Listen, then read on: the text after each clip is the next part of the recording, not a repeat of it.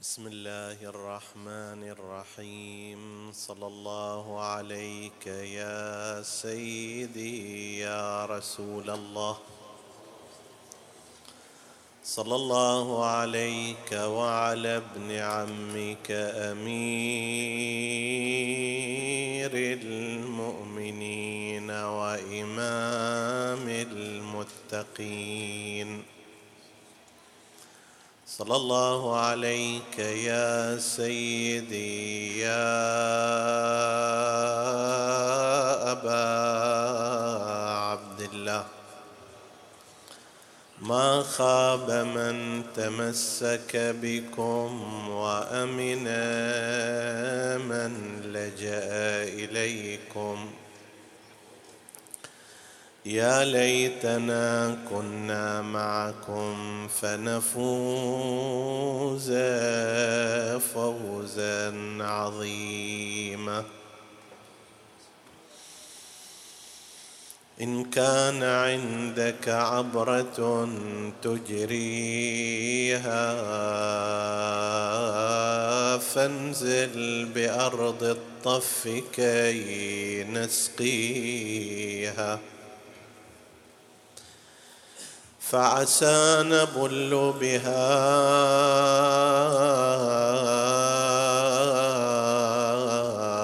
مضاجع صفوة. ما بلت الأكباد من جاريها. ولقد مررت على منازل عترة ثقل النبوة كان ألقي فيها. فبكيت حتى خلتها ستجيبني. ببكائها حزنا على أهليها. وذكرت إذ وقفت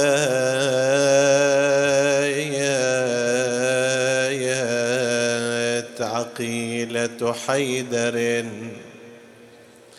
مذهولة تصغي لصوت أخيها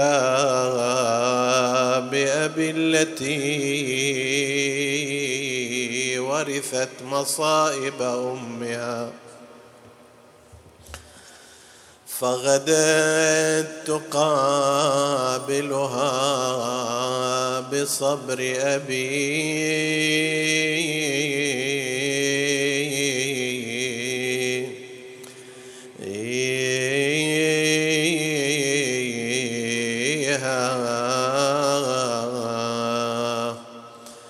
تدعو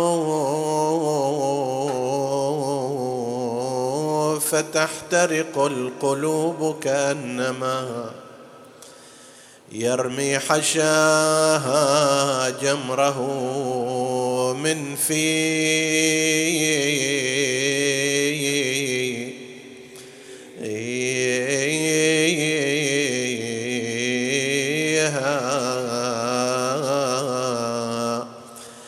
هذه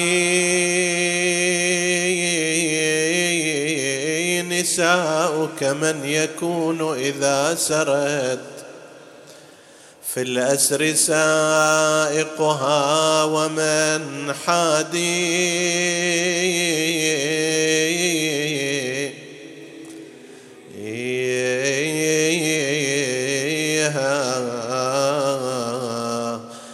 أيسوقها زجر بضرب متونها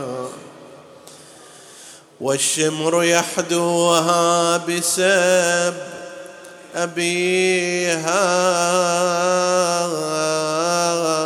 عجبا لها بالأمس أنت تصونها. واليوم واليوم آل أمية تبديها حسرايا وعز عليك أن لم يتركوا لك من ثيابك ساترا يكفيها. لكنما الأمر لله لا حول ولا قوة إلا بالله العلي العظيم.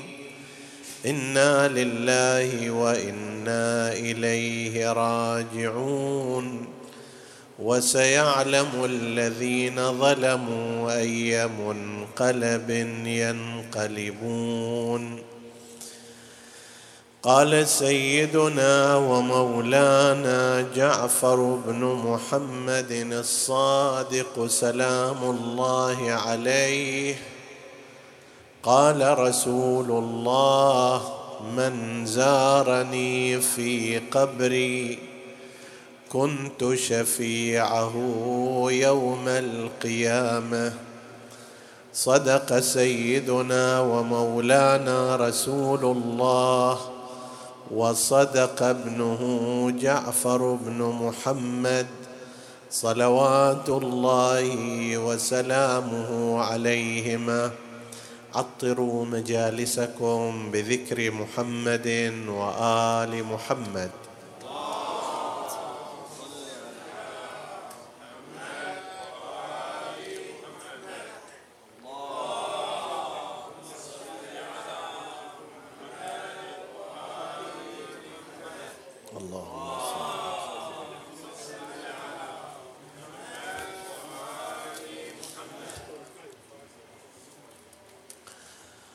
حديثنا بإذن الله تعالى. يتناول موضوع زيارة القبور والدعاء عندها وذكر الله عز وجل. يتناول زيارة القبور والدعاء عندها وذكر الله عز وجل في رأي مدرسة الإمامية وبعض الفئات المخالفة لهذا المعنى. يذهب الإمامية إلى أنه يستحب زيارة المقابر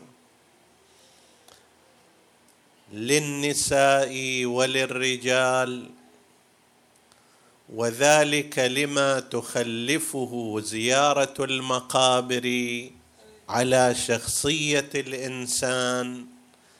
من آثار تربوية ووعظية وأخلاقية.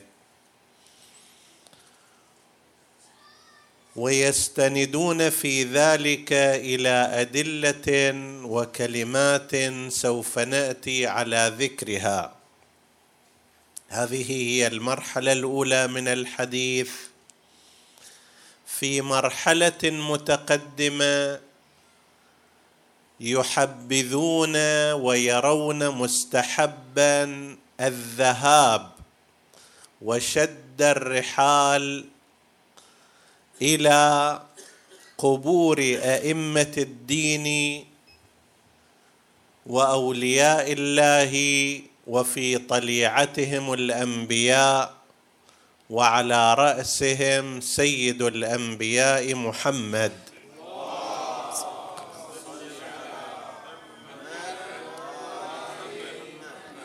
وبعده أئمة الهدى عليهم السلام وسائر الأنبياء والأولياء والذين خدموا الدين من أصحاب رسول الله أو أصحاب الأئمة ويرون ذلك مستحبا وتجارة رابحة من الناحية الدينية أن يبذل الإنسان ماله ووقته وجهده من أجل الوصول إلى تلك المقابر والمشاهد والمقامات. هذه المرحلة الثانية. والمرحلة الثالثة أنهم لا يرون فرقا في ذلك بين الرجال والنساء فكما هو مستحب بالنسبة للرجال هو أيضا مستحب للنساء متى ما توفرت الأجواء الدينية ومتى ما كانت المرأة آمنة في سفرها وذهابها ومجيئها فإنه يشملها نفس أدلة الاستحباب التي تنطبق على الرجل. ويرون أيضا أن هذه الأماكن من الأماكن التي ينتظر فيها رحمة الله عز وجل ويرجى فيها أجره وثوابه فيتعبدون لله عز وجل في تلك المشاهد والمقابر وإلى جوار أضرحة الأنبياء والأئمة والأولياء. هذا بشكل عام رؤية الإمامية حول ما يرتبط بالمقابر وقبور الأولياء ومشاهد الأولياء والأنبياء وما يرتبط بالرجال والنساء وقضية التعبد إلى جانب تلك القبور والمشاهد.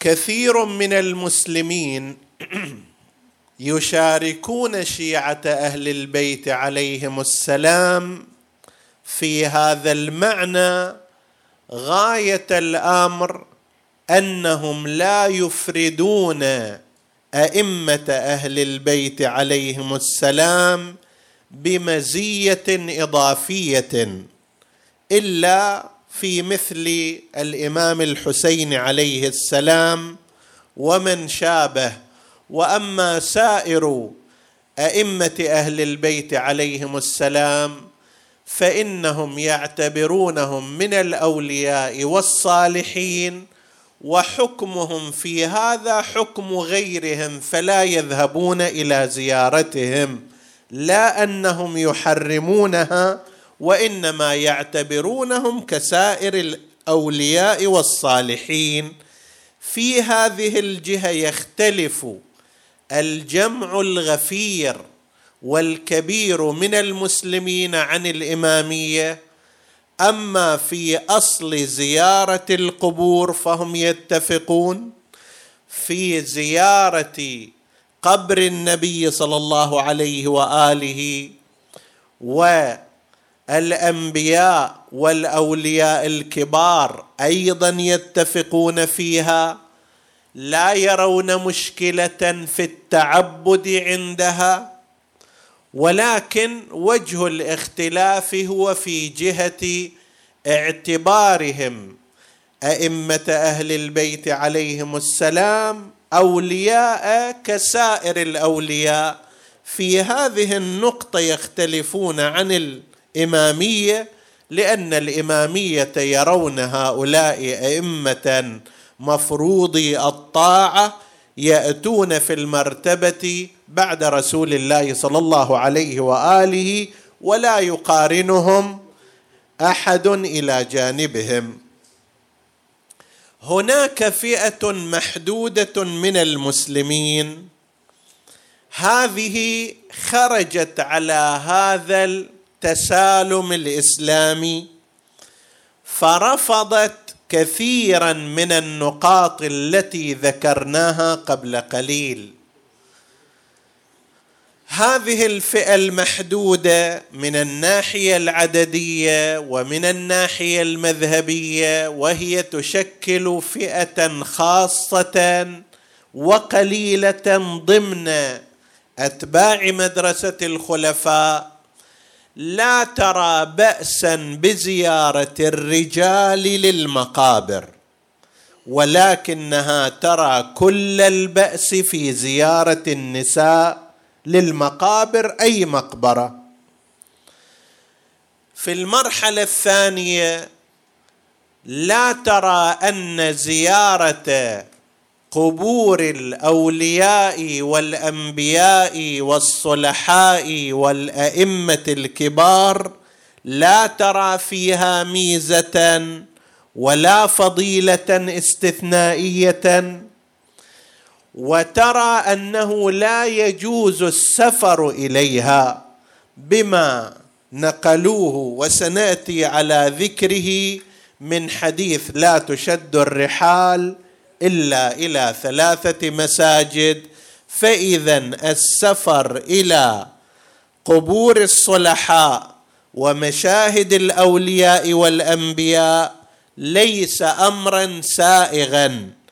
وإذا كان من هؤلاء من يذهب إلى مدينة رسول الله فهم يقولون نحن لا نذهب لزيارة القبر وإنما نذهب لزيارة المسجد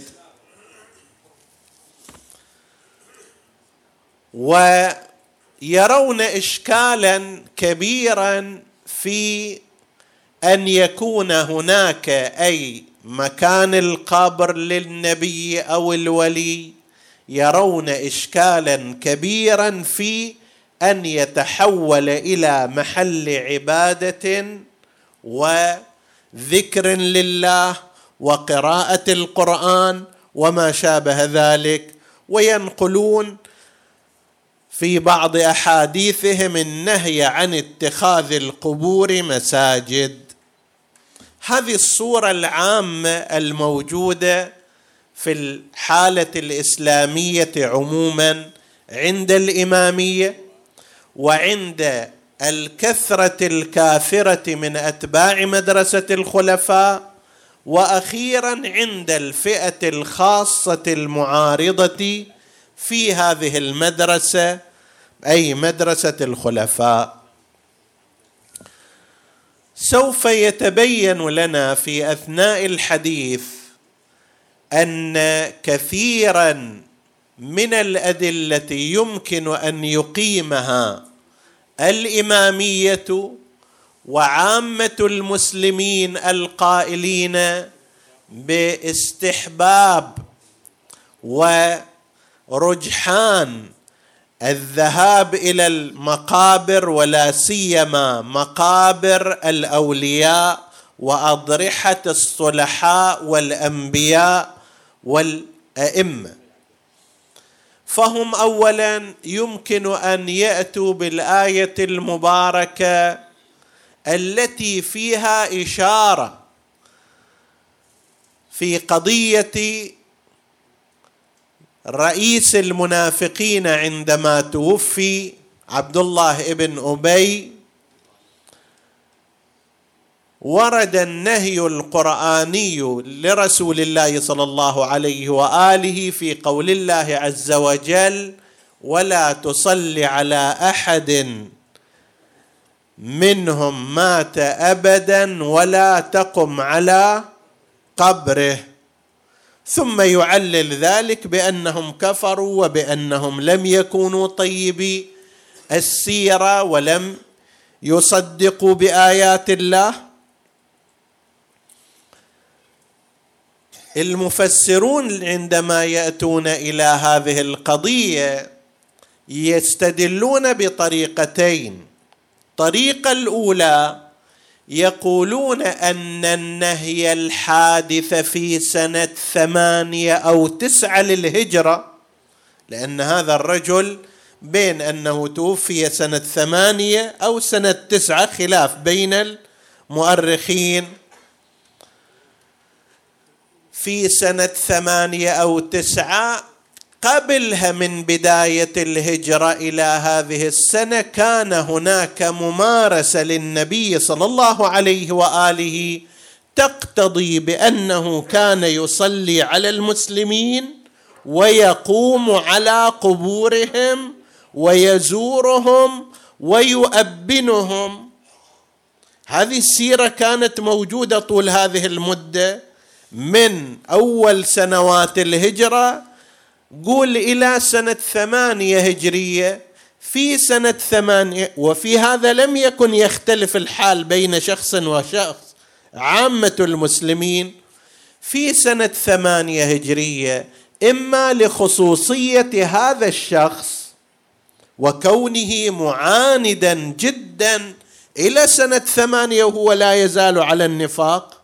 طيب يعني ما باقي إلا سنتين والنبي يذهب إلى رحاب الله بعد ثمان سنوات من الهجرة فضلا عن البعثه وإلى الآن لم يتغير ولم يتب يتبين هذا فالطينه غير صالحة. إما لخصوصية فيه أو لا هذا كان تشريع عام أنه يا أيها النبي لا تجامل أحد من المنافقين ابدا. حتى لو كان يرجى مثلا أن قومهم يؤمنون أو غير ذلك خلاص انتهى الموضوع. لا تصلي على أحد مات منهم ابدا ولا تقم على قبره. طيب. إما لخصوصيته وإما كحالة عامة. قبل هذه الفترة يفترض أن النبي صلى الله عليه وآله كان يمارس هذا الفعل من الصلاة على المسلمين والقيام على قبورهم. القيام يعني يوقف طيب برجليه وإنما المقصود يقف هناك يذكر الله يدعو يزور إلى آخره. طيب هذا فالطريق من الطرق والطريق الآخر شبيه له بس من زاوية أخرى يبحثها المفسرون يقولون أن المنع عن فئة معينة يفيد الإباحة في سائر الفئات. يعني مثلا أنا لما أقول لك أنت لا تعطي الفقراء غير المصلين لا تعطيهم فلوس معنى ذلك شنو؟ أن الفقراء المصلين خليك تعطيهم. هؤلاء المنافقون لا تصلي عليهم ولا تقم على قبورهم ولا تذهب إلى تأبينهم ولا تدعو لهم. هؤلاء المنافقون معنى ذلك أن غير المنافقين شنو؟ لا مانع من ذلك. فمن جهة يمكن أن يستفاد من الناحية الزمنية أن من ذاك الوقت من أول سنوات الهجرة إلى سنة ثمانية. كان هذا الأمر رائجا وشائعا يقوم به النبي صلى الله عليه وآله إلى هذه السنة. وتارة نستفيد من مف من الصفة التي علق عليها الحكم.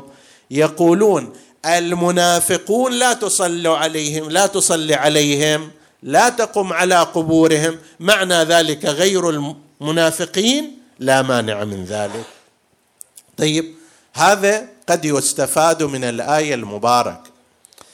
أما عندما تأتي إلى سنة نبينا المصطفى محمد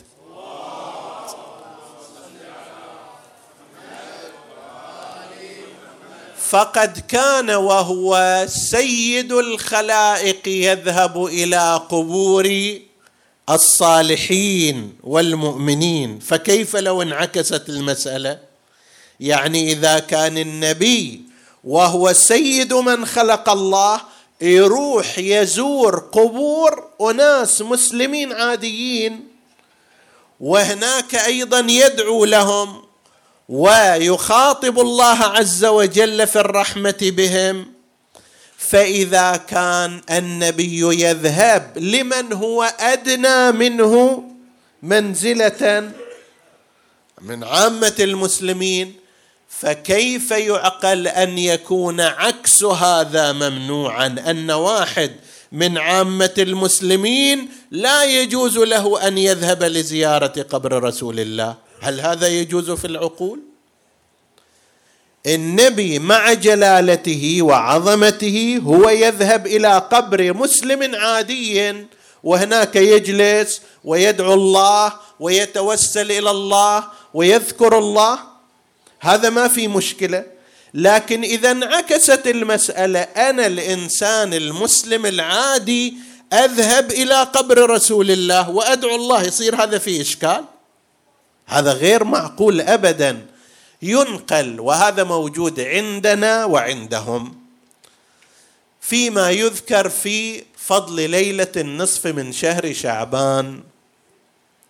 والرواية أيضا منقولة عن زوجة النبي عائشة في مصادرهم أن لما صار نصف الليل وكان ليلة عائشة في ذلك الوقت قام النبي صلى الله عليه وآله من الفراش بحسب الرواية فأخذني ما يأخذ النساء. يعني بالتالي قلت الآن هذا النبي قام من فراشي راح يروح إلى فراش زوجة أخرى.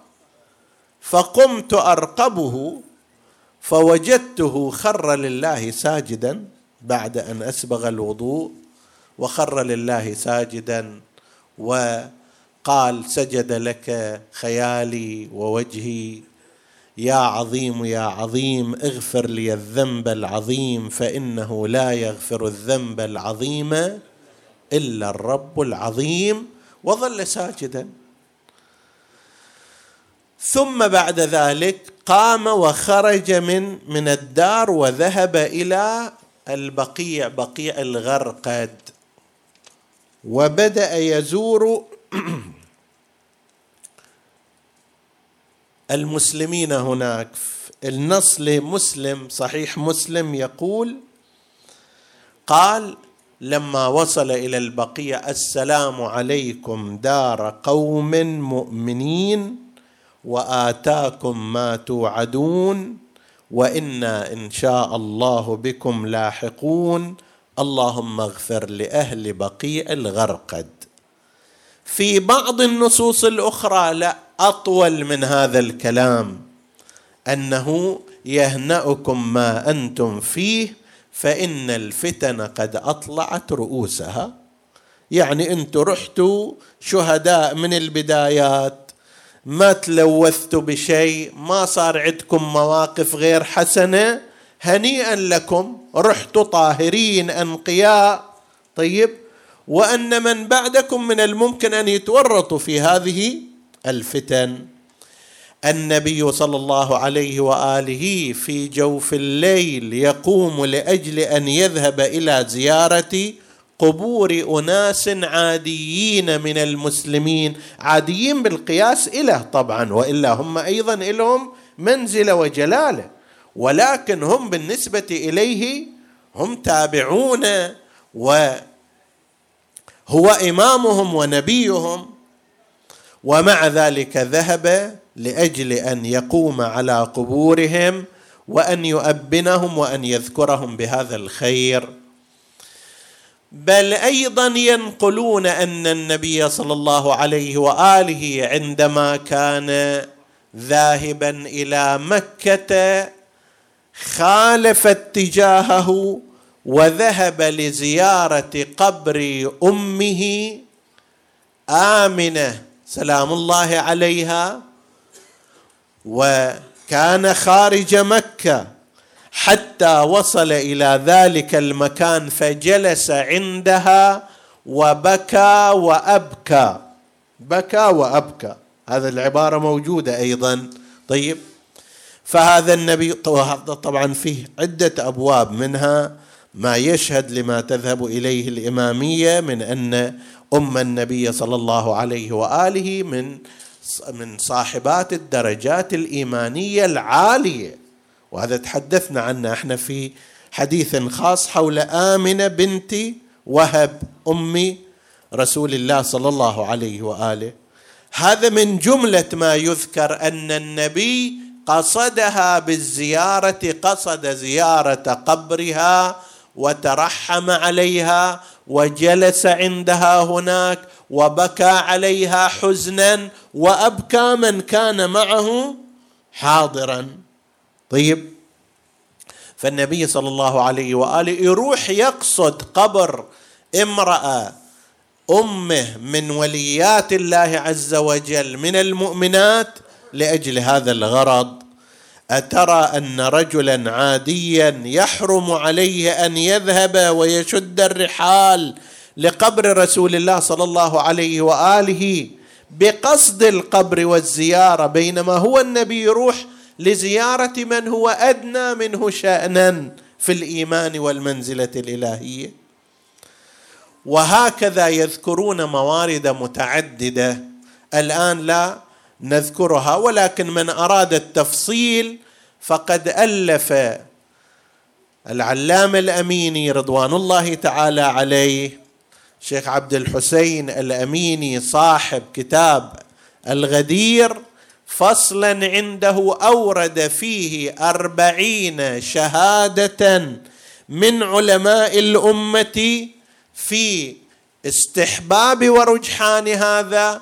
وفي بعضها إشارات إلى الأدلة التي اعتمدوا عليها ومنها سنة نبينا محمد.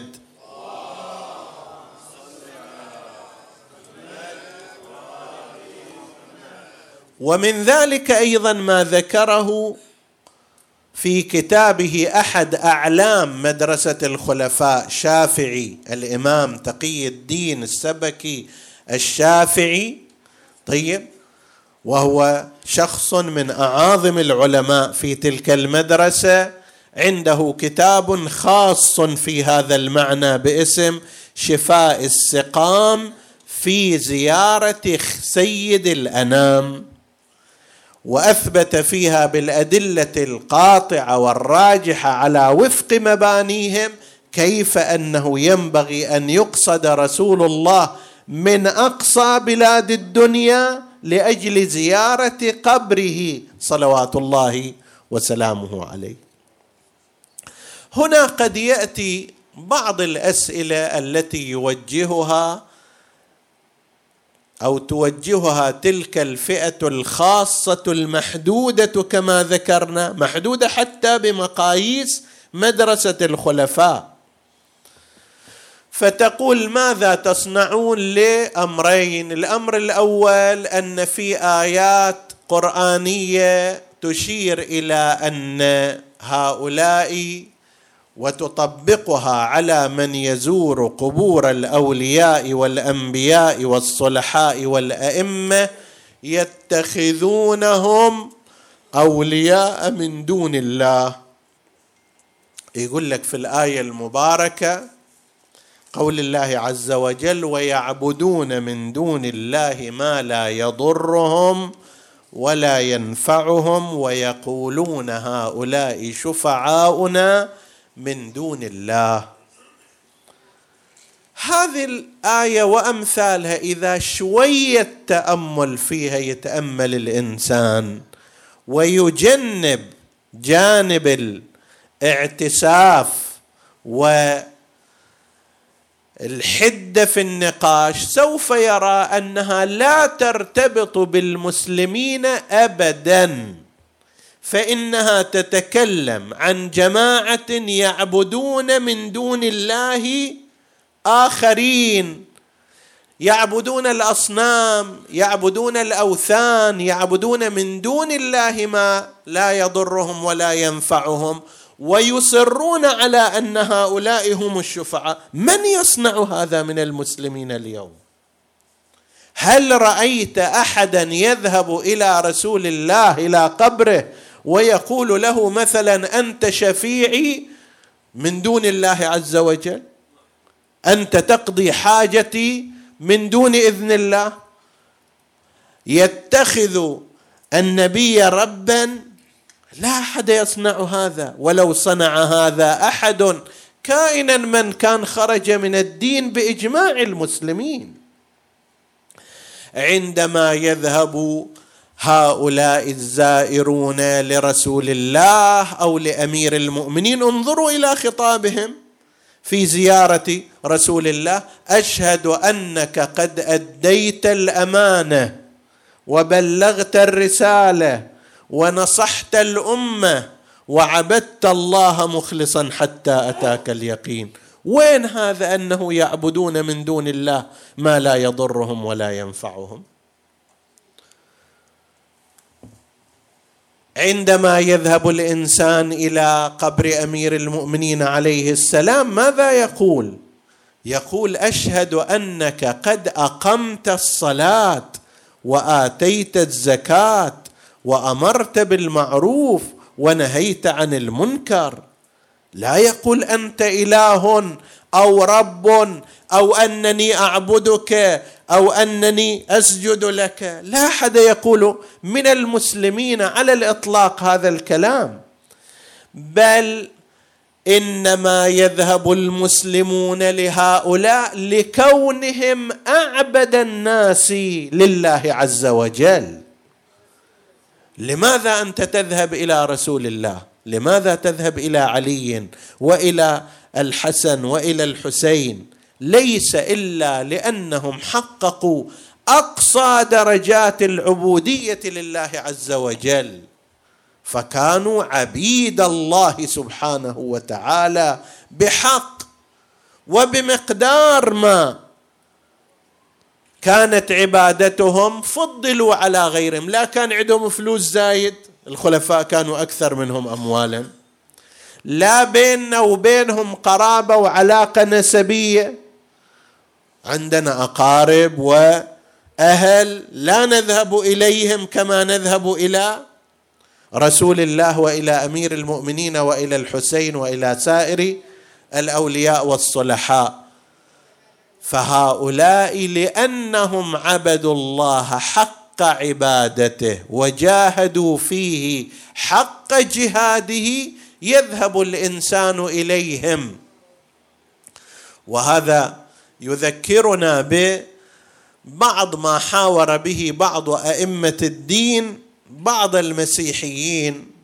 قسم من المسيحيين يعتقدون بأن عيسى ابن مريم إله. ويقولون ربنا الذي في السماء عيسى أو يسوع. ف هذا المسيحي جاء يناقش أحد أئمة الدين إنه أنتم لماذا لا لا تؤمنون بيسوع بعيسى؟ فقال له أنت بماذا تؤمن به؟ قال أنا أؤمن بأنه هو ربنا الذي في السماء وأنه هو الذي يصنع هذه الأشياء. طيب بعضهم يقولون هو ثالث ثلاثة بعضهم يقول هو أحد الأقانيم بعضهم يقول ابن الله. فقال له هذا من أئمة الدين قال إحنا ما عندنا مشكلة ويا عيسى لولا أنه كان ضعيف الصلاة والصيام. ما يصلي ما يصوم ولذلك علاقتنا وياه مو جيده قال سبحان قال أنت تقول أن عيسى قليل الصلاة والصيام؟ عيسى كان يصلي في اليوم والليله كذا وأكثر دهره صائم وما أدري يعمل من الصالحات. فقال له إذا كان يصلي ويصوم يصلي لمن؟ ويصوم لمن؟ إذا كان إله أو جزء من الإله هذا ما يحتاج إلى صلاة ولا يحتاج إلى صيام لازم يصام له ويصلى له. إذا كان يصلي كثيرا ويصوم كثيرا ويبكي كثيرا ويتوسل ويتهجد كثيرا فلمن كان يصنع هذا؟ إنما كان يصنع هذا من أجل الله. فيثبت هذا أن عيسى ابن مريم ليس إله وإنما هو عبد الله وكلمته ألقاها إلى مريم. كذلك بالنسبة إلى أئمة الهدى بالنسبة إلى رسول الله أنت لما تقول أشهد أنك قد أقمت الصلاة وآتيت الزكاة وأمرت بالمعروف لمن كان يصلي؟ لمن كان يأمر بالمعروف؟ لمن كان يضحي؟ لمن كان يصوم. إنما كان لأنه يرى في نفسه حقيق حقيقة العبودية التامة لله عز وجل.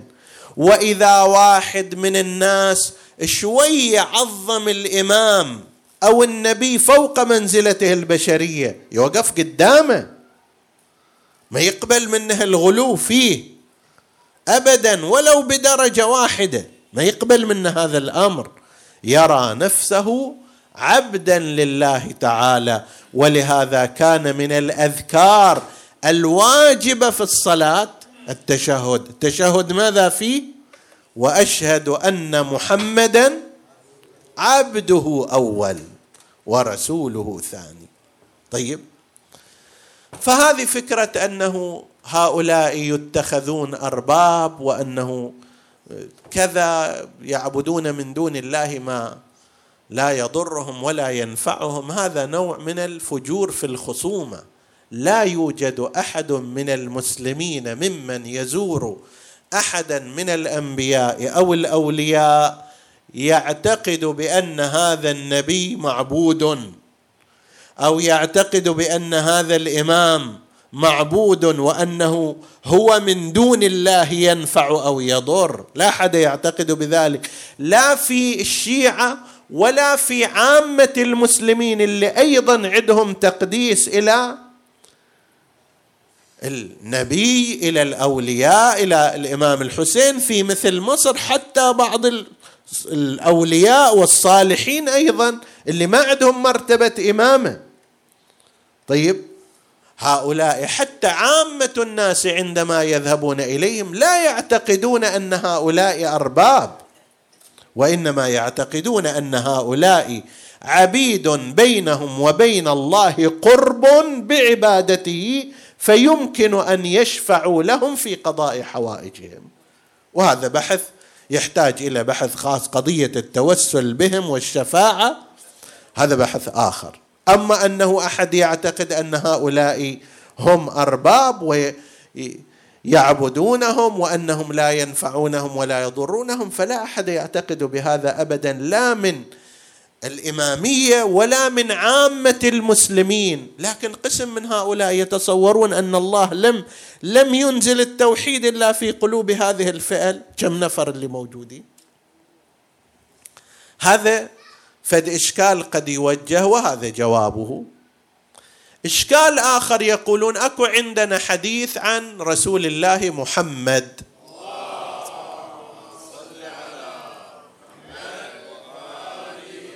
أنه لا تشد الرحال إلا إلى ثلاثة مساجد المسجد الحرام ومسجدي هذا والمسجد الأقصى. فأنت أن تقوم تروح تسافر من بلدك وتشد الرحال مثلا إلى النجف الأشراف أو إلى كربلاء أو إلى القاهرة لكي تزور مقاما أو قبر ولي أو إمام. هذا غير مشروع لأن شد الرحال فقط إلى هذه الأماكن الثلاثة المساجد الثلاثة وهذا الحديث موجود. طيب. الجواب على ذلك هل المقصود أن أي سفر في الدنيا ممنوع إلا إلى هاي المساجد الثلاثة؟ مقتضى إذا تريد نص الحديث تشتغل عليه بغض النظر أنه سنده صحيح أو لا لأنه مروي في رواياتهم عن أبي هريرة الدوسي وهو فيه كلام. افرض ان هذا الحديث موجود. تريد تاخذ بظاهره معنى ظاهره انه لا يجوز السفر لأي شيء في الدنيا إلا إلى هذه الأماكن الثلاثة. ما تقدر تسافر للعلم لأنه لا تشد الرحال إلا لهذه المساجد. ما تقدر تسافر للتجارة لأنه لا تشد الرحال إلا إلى هذه المساجد الثلاثة. ما تقدر تسافر للسياحة لأنه لا تشد الرحال إلا إلى ثلاثة مساجد. وهذا الأمر باطل بلا شك ولا ريب لأن سيرة المسلمين على السفر لأدنى شيء وبأي غرض من الأغراض. فاذا يتبين أنه ليس المقصود أن أي سفر لا يجوز إلا إلى هذه الأماكن الثلاثة. لابد من توجيه الحديث وتأويله. هذا إذا فرضنا أنه طبعا صحيح. هو طبعا وارد عندنا أيضا مرفوعا يعني بسند غير تام. وعندنا إلى جانبه حديث صحيح عن الإمام الرضا صلوات الله وسلامه عليه لا لا تشد الرحال إلا إلى قبورنا. زين؟ يعني هذا من الأماكن التي يجوز شد الرحال لها. اذا ما هو معنى ذلك الحديث على فرض أنه موجود؟ معنى ذلك الحديث أن قيمة المساجد الإلهية قيمة متساوية فيما بينها إلا ثلاثة مساجد بناء على هذا الحديث. هذه لها قيمة استثنائية فتستحق أن يسافر أن يسافر إليها الإنسان من مكان إلى مكان لأجل اكتساب الفضل. لكن لو فرضنا مثلا فد إنسان على سبيل المثال في باكستان يريد يجي إلى منطقتنا هنا حتى يصلي في المسجد اللي أنا أصلي فيه. لنفترض مسجد المحله هنا والحارة هنا. هل لهذا فضل؟ يقول لك لا لا فضل لذلك. هذا المسجد اللي عنده في باكستان يقدر يصلي فيه ما دام موقوفا على أنه مسجد. يقدر يصلي فيه ويحصل على ثواب الصلاة في بيت من بيوت الله. لنفترض حصل ثواب ألف درجة. لو إجا أيضا هنا إلى منطقتنا وصرف أموال وصلى في المسجد مال محلتنا اللي ما إله قيمة استثنائية راح يحصل على نفس الثواب ألف حسنة. فلا معنى إذا لأن يشد الرحال وأن يسافر من مكان إلى مكان لأجل هذا المسجد العادي. نعم مثل مسجد رسول الله يستحق شد الرحال إليه لأن الثواب فيه مضاعف جدا. وقيمة مسجد رسول الله لأجل جوار رسول الله في عقيدتنا. وإلا كل المدينة لا قيمة لها لولا أنها كانت مكان النبي صلى الله عليه وآله. هي مدينة النبي وبه صارت كانت موبوءة بالوباء والمرض فلما جاء رسول الله صلى الله عليه وآله انزاح عنها المرض ببركات محمد.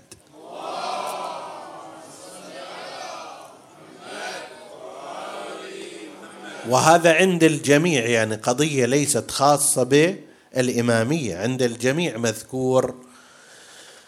إذا واحد يريد يشد الرحال ويسافر ويصرف أموال ويدئب نفسه ويجهد نفسه أكو هناك مساجد معينة بناء على هذا الحديث؟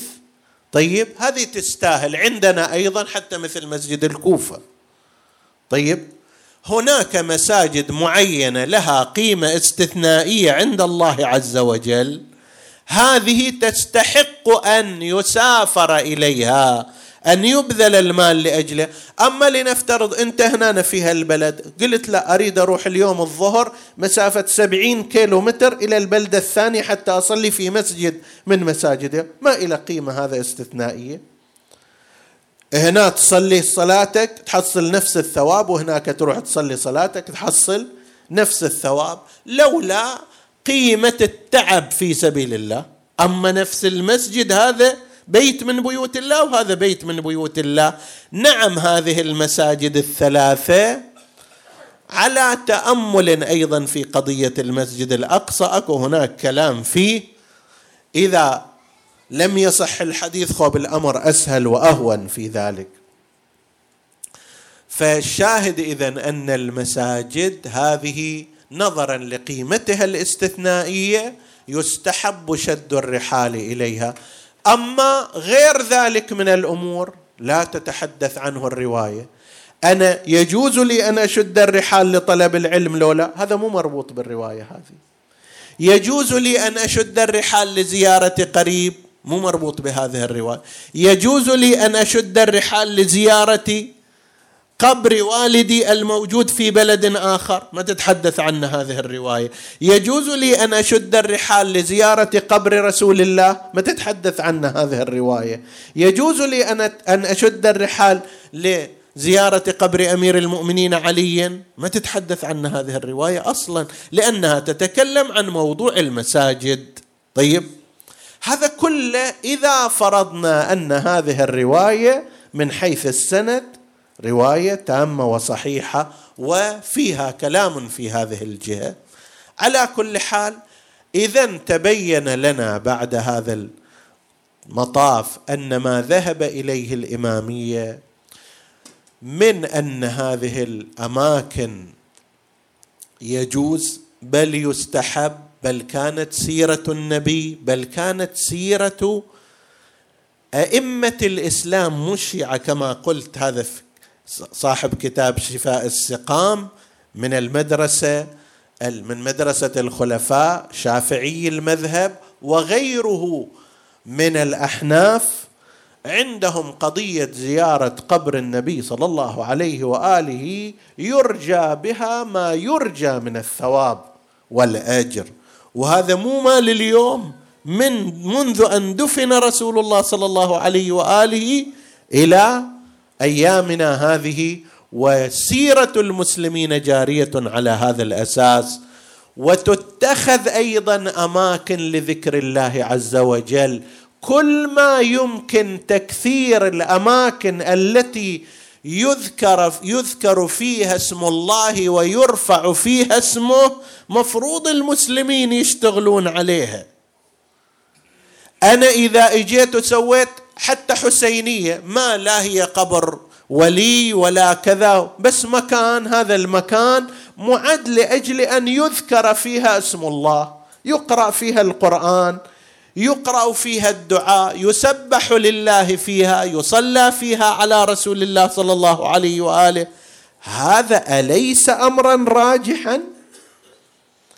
إجينا إلى مسجد من المساجد. نفس الكلام. اجينا إلى مقبرة ولي مقبرة من مقابر الأولياء. قعدنا هناك وقرأنا القرآن وحدنا الله وعبدنا الله ودعونا الله. ما الضير في ذلك؟ وما المشكلة؟ هذا النبي يقرأ الأدعية على قبور بقيع الغرقد. ما الفرق بين أن يكون قبر هكذا على الأرض أو قبر فوقه؟ فد وسقف حتى لا تصيب الإنسان الشمس.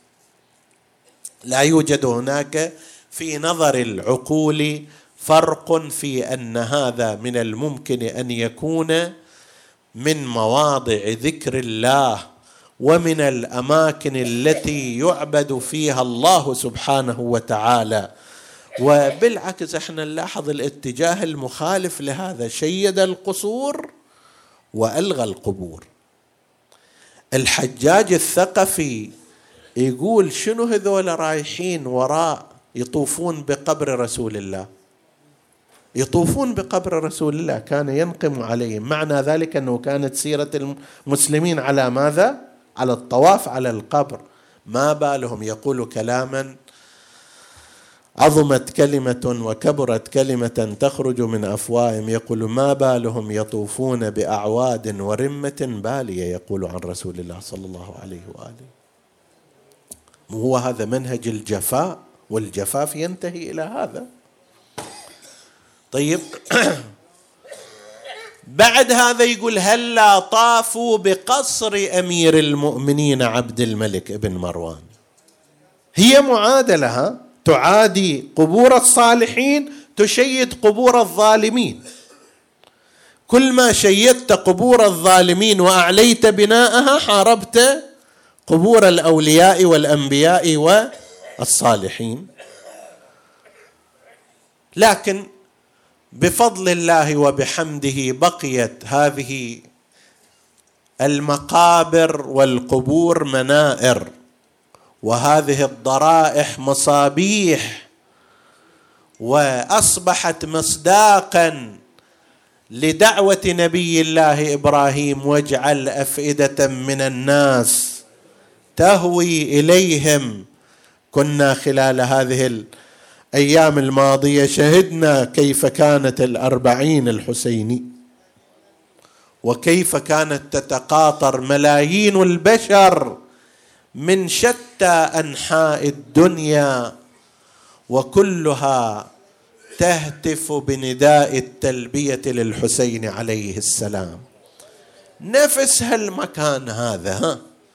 نفس هذا المكان الذي الآن لو تلقي إبرة فيه في يوم الأربعين لا تسقط إلا على بدن مؤمن. نفس هذا المكان وقف الحسين فيه ليقول هل من ناصر؟ ناصر واحد بس ناصر. هل من معين؟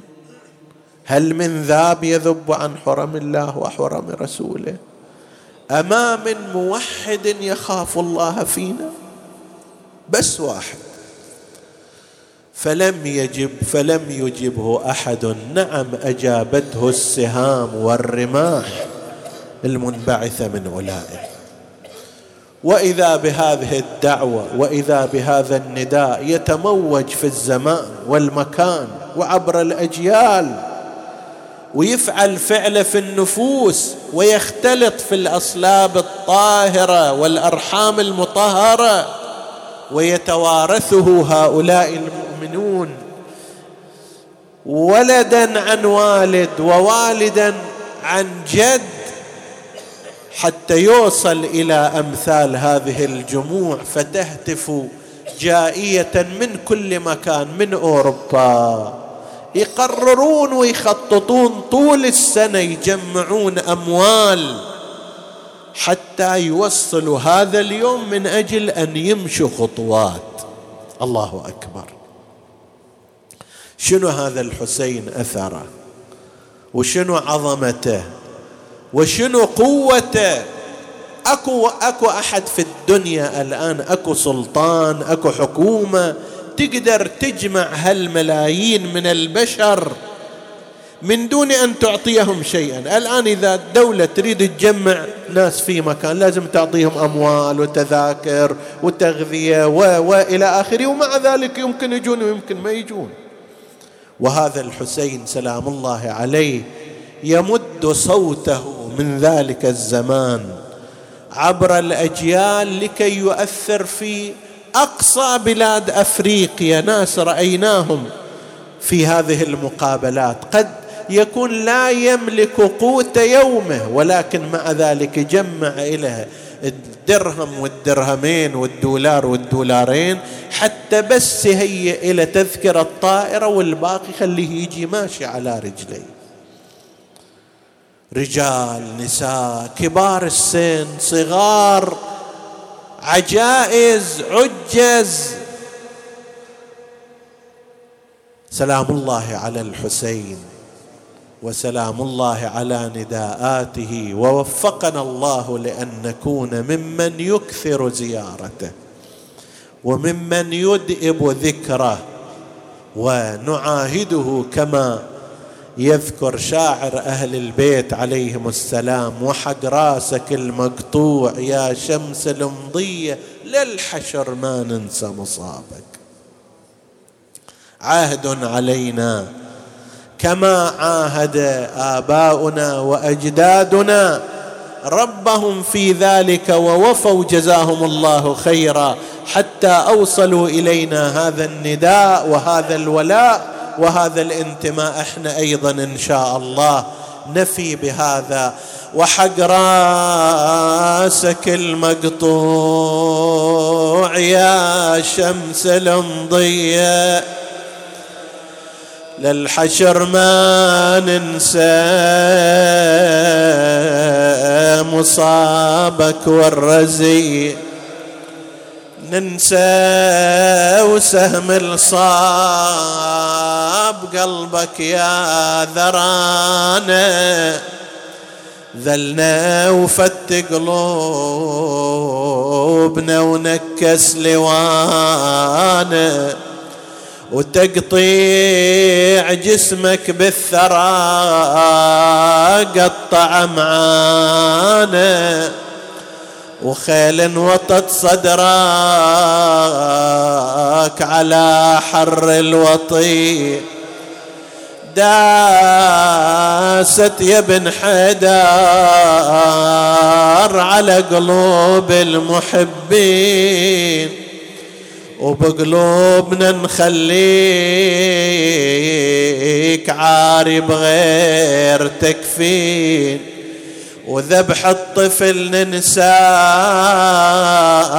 هذا محال يحسن لا ينسى ركوب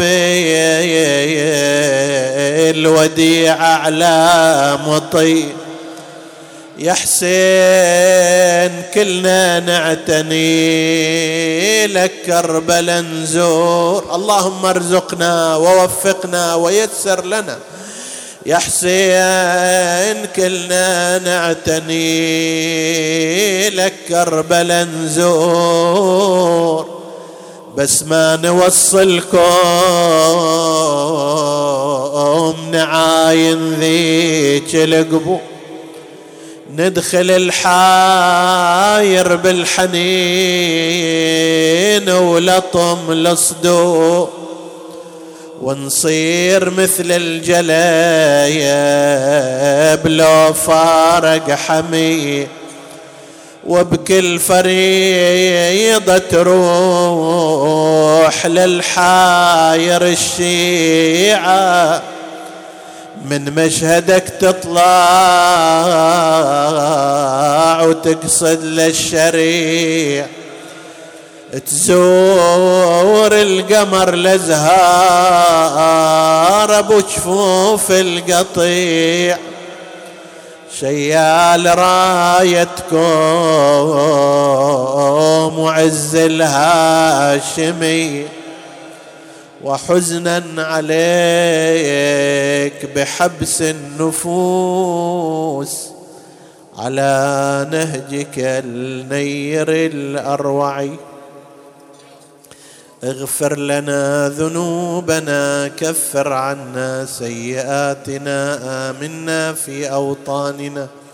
لا تسلط علينا من لا يخافك ولا يرحمنا ولا تفرق بيننا وبين محمد وآله طرفة عين. فضل اللهم إخواني الحاضرين فردا فردا واقض حوائجهم. الآية المباركة لشفاء مرضى ولقضاء حوائج. أمن يجيب المضطر إذا دعاه ويكشف السوء. أمن يجيب المضطر إذا دعاه ويكشف السوء. أمن يجيب المضطر إذا دعاه ويكشف السوء. أمن يجيب المضطر إذا دعاه ويكشف السوء؟ أمن يجيب المضطر إذا دعاه ويكشف السوء؟ يا الله يا الله يا الله اشف جميع المرضى لا سيما المرضى المنظورين. اللهم اشفهم بشفائك وداوهم بدوائك وعافهم من بلائك.